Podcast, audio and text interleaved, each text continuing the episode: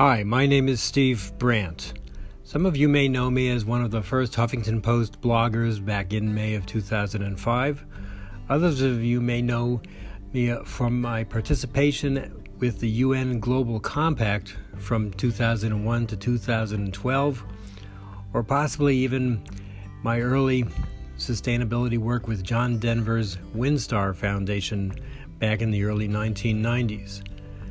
But who I am essentially is a product of America's optimism in the 1960s when, despite all of the challenges, including the Vietnam War crisis, we managed to go to the moon. We unified around that great vision of adventure and the challenge of making something happen that many people thought was impossible. I'm creating this podcast to help America do something similar.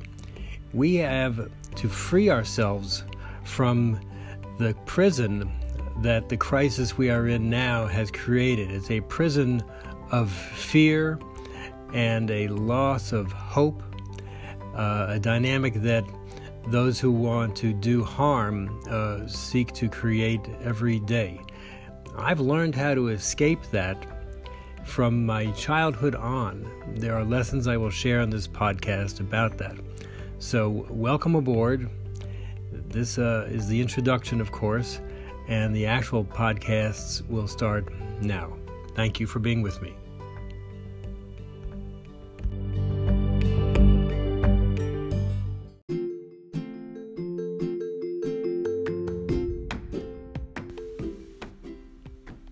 Hi, this is Steve Brandt. As I begin this podcast series, I want to tell you my life story briefly. I grew up in an environment of great fear and drama because my father was actually a lot like Donald Trump. He dominated the family, he uh, gaslit us about what was true, uh, he was brutal and uh, vicious in uh, how he took actions against us if we were not doing what he thought we should do. Uh, it was a very bad situation. Um, America has a similar crisis today where our political leadership, including our president, but not just our president, is gaslighting us, is responding viciously against uh, people who are not in the top 1%. And uh, it's a it's a parallel reality to what I survived and how I survived was because I was fortunate to see alternatives. They snuck in uh, in the main uh, instance because uh, at age seven, my school took us on a class trip. And because I grew up in New York City, that class trip was to the United Nations.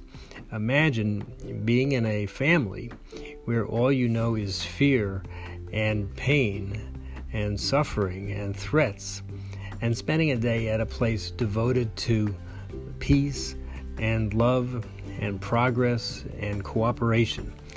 That vision uh, rocked me to my core as a seven year old and gave me uh, the seeds of what would save me, uh, what would permit me to survive the environment of crisis that, of course, did not go away when I came home from the class trip.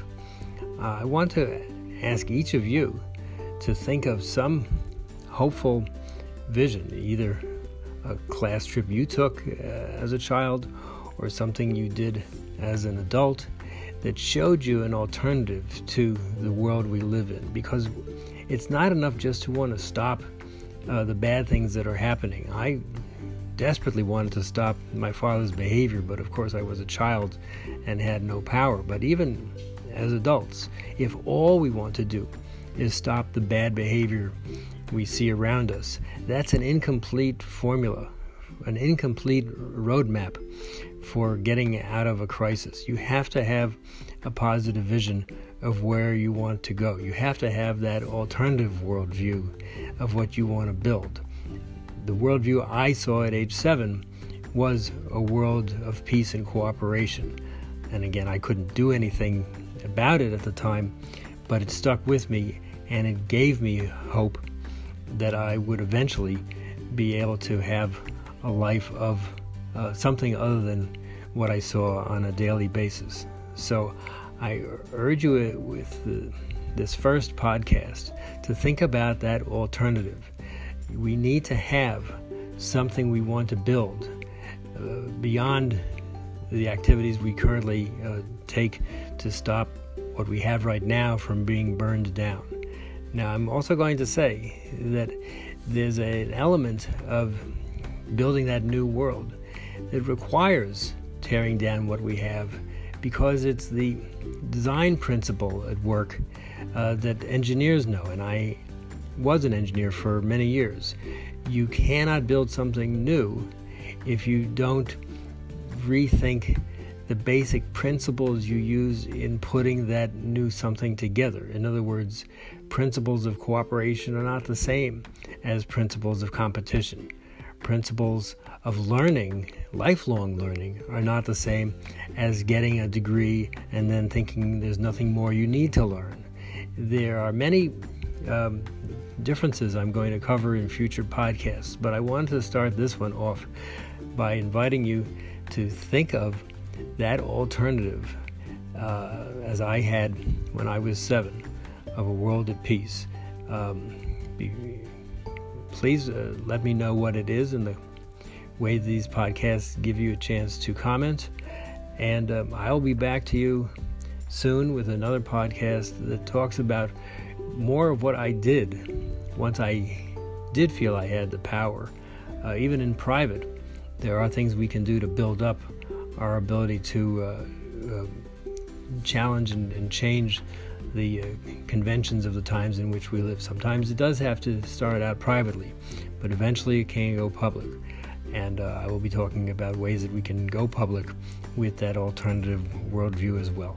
So, again, thank you for being with me on this journey. It's very new for me, and I want to end by acknowledging Michael Moore, who inspired me with his show on Broadway to do the things that I feel I am afraid to do. Uh, that is actually part of what we're going to have to take. We're going to, what we're going to have to do. We're going to have to overcome our personal fears if we are going to save and transform our country.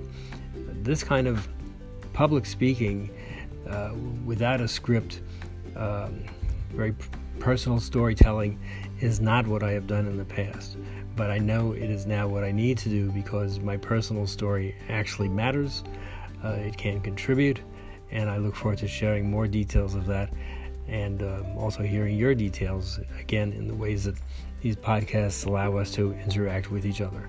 So here's to a 2020 of change, but not just uh, incremental change, but transformation, the kind that comes when you have a true rebirth of a, uh, of a person and of a country. Thank you again for being with me on this.